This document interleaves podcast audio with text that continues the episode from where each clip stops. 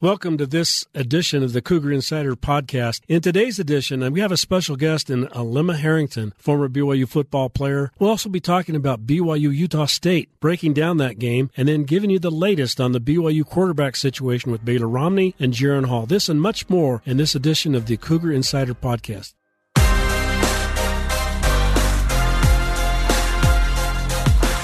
Welcome to the Cougar Insider Podcast. I'm Dick Harmon, a columnist for the Deseret News, along with beat writers Jay Drew and Brandon Gurney. We're working hard to give you the latest in depth coverage of BYU. We do have in studio today Alema Harrington, uh, from the famous family from Hawaii Five O, his Aloha. father, and he's here. We'll be breaking down a lot of stuff with him. We'd like to thank our great sponsor for this podcast, Mr. Mac, the best in dress selection. Mr. Mac will be with us all season long. Contact the folks at Mr. Mac as soon as you can. They are a sponsor of Cougar Insiders. So we're going to get to Alima in just a minute, but first of all, uh, probably the news of the week is uh, the quarterback situation. Jay Drew, did we learn anything today from the coaches? The only thing we really learned is that Jaren Hall has cleared protocol. Uh, some middle of last week, it sounds like during practice, they he's been practicing again.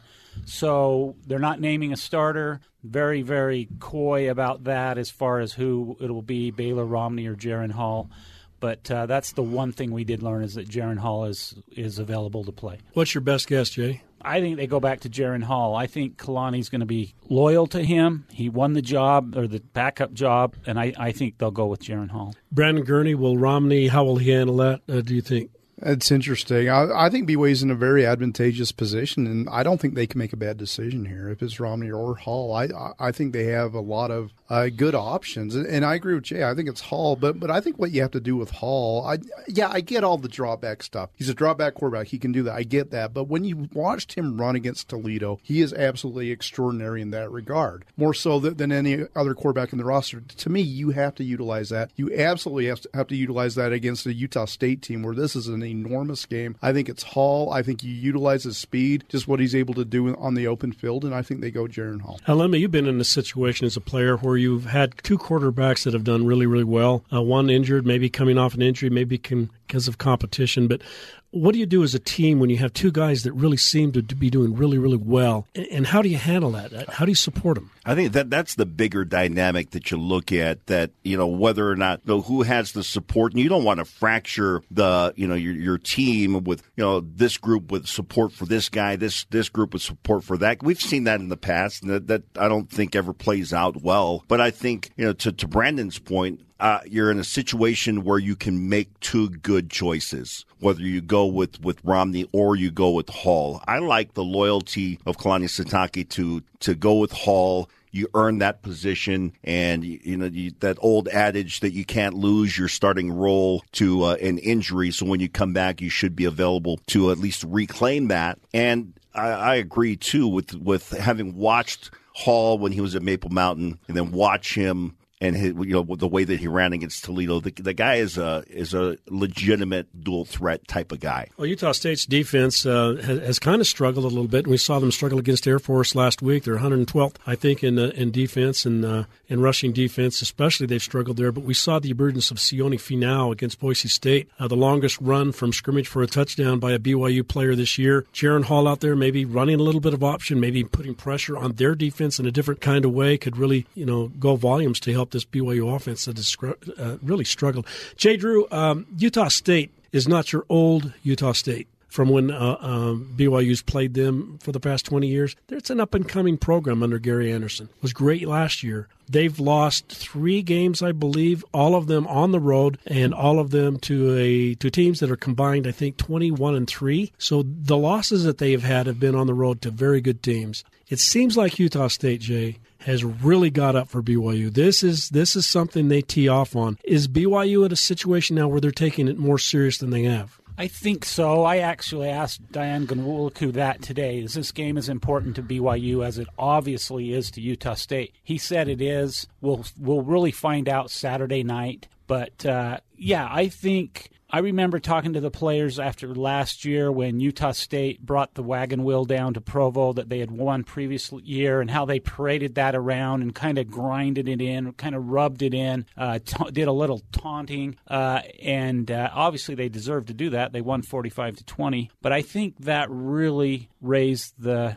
the ire of BYU's players. I think that really got their attention. I think they'll be ready Saturday. And Brandon, a lot of changes before last game. We saw some defensive changes. We saw some more aggressive alignments. We saw them get after the quarterback. We saw them bring six, seven people to the line on offense. We saw some changes a little bit on who was on the field, who was in the booth, maybe some play calling, maybe the use of the tight end. Do you think BYU will continue to press this aggressive b- button that they seem to really helped them, if not emotionally, then physically? I don't think there's any question. I think line play is going to largely dictate uh, the course of this game. Uh, Jordan Love and Utah State, they love to pass the football, but I think the course of this game is going to largely go by BYU's effectiveness to stop the run. It's been the thing all year long, all year long. Even against Boise, late in that game, Boise was gashing them. They were absolutely gashing them, and I don't know if that problem's been fixed. I, in fact, all indication is that it hasn't quite been fixed yet. So I think BYU really has to do well, better in that regard, uh, to come away uh, with a win against Utah State. Alema BYU's um, has kind of struggled at stopping the run, but Jordan Love has been kind of their bread and butter, and he's he's one of the top quarterbacks the Yeah. state's produced in a long, long time. Do you think BYU will come after him and pressure him a little bit, or maybe fall back like Air Force did with eight uh, an eight man drop and, and really force him to make mistakes because he hasn't been very accurate? for me, watching what happened not last week, the week before in the game against Boise State, to see BYU switch things up like the fronts and, and do some things differently was refreshing for, for me as as you know BYU alumni, guy that you know follows the Cougars, to see them come after the quarterback and do a few things differently. I hope that they maintain that. It's not like they're incapable of rushing three and dropping eight. They've been doing that all year. So if they, they feel like in, in an in game adjustment, like let, let's do that, I think they're very capable of doing that. But I like the new aggressive approach that we saw a couple of weeks ago in the victory against Boise State. You know, Jay Drew, I just uh, bought a couple of suits uh, the other day at Mr. Mac. Uh, they great service. They fit great. They weren't that expensive. Got a great bargain on that. I, I enjoy the clothing that they and the attention that they give you there at Mr. Mac. How about you? Yeah, me too. I brought bought a couple uh, my daughter's wedding, and then I took advantage of the sale, two ninety nine, get the second one free or for a dollar. And uh, love Mr. Mac. Always go to the Fort Union store. They take care of me. Love them. Alema, you've been associated with Yeah. Mr. Mac for a long, long time. You knew uh, Mr. Mac personally. Uh, Yes. Unfortunately, he passed away just recently. But what's been your experience with that store, with those people, and with the owner? You know, the amazing thing about Mr. Mac for me is that they have always fit my style, regardless of what my style was. And you, and you know, as a younger player at BYU, my first suit I ever bought was a uh, a gladiator style suit from the Orem Mr. Mac store, and that that ended up being the first suit I ever wore on TV when I was done playing football at BYU, and I still had that suit in the closet. But uh, the it's the customer service that sets them apart, and, and it really is their ability to fit just about everyone because you can go in and right now we got a suit separate uh, sale that's going on two forty nine, and you can get you know a, a pair of pants and the the top different sizes because some guys you know there's a six seven inch drop from what you wear in your your your chest to your waist and not everybody falls into that category. So to be able to go in and, and have anything from a 36 to a 66 in a in a jacket, and anything from a 30 to a, a 60, you know, when it comes to the pants, it allows you to to be put into a, a suit that's going to fit you well, and they have slim fit, and they have uh, you know classic fit suits, and so you know, either way you go, whether it's for for a wedding coming up or you got kids going on missions, which I do, you know, there's always going to be something that that that can be handled. But the best part about it is once you walk in there, you feel like you feel like Mac Christensen, the Mr. Mac, is taking care of you, regardless of what store you go in. Thanks, Alema. Mr. Mac, great sponsor, great place to get your men's wear. Well, well, we got you in here. Let's let's chat just a minute about uh, Kalani Sitake. Yeah. as a, as a coach, I, is, is, I've known his father since we both went to high school at uh, Liahona High School. I was actually in junior high back in the mid uh, '60s, and Kalani is a likable person. People love him. He's very friendly. He's very outgoing. He's trying to make his coaching style a little bit like LaVell Edwards, where he is the person in the face and goes out and reaches coaches and puts his arm around people. He needs to have coaches around him like LaVell did that take charge, mm-hmm. that that really get in there and do the nitty gritty stuff and, and, and, do that. So that's why he's modeled it. He's come under a lot of fire for losing to teams like South Florida and um, and UMass and, and Toledo, Toledo, And, and and people are down on him. But but I, I think I would maintain that if if BYU is to go another direction, um, they would be hard pressed to find a person as well received in the Polynesian community and recruiting. Now, things have changed. Maybe you could give us an idea and a glimpse how things have changed, but they would be hard pressed to find somebody who could recruit defensive linemen and offensive linemen and linebackers like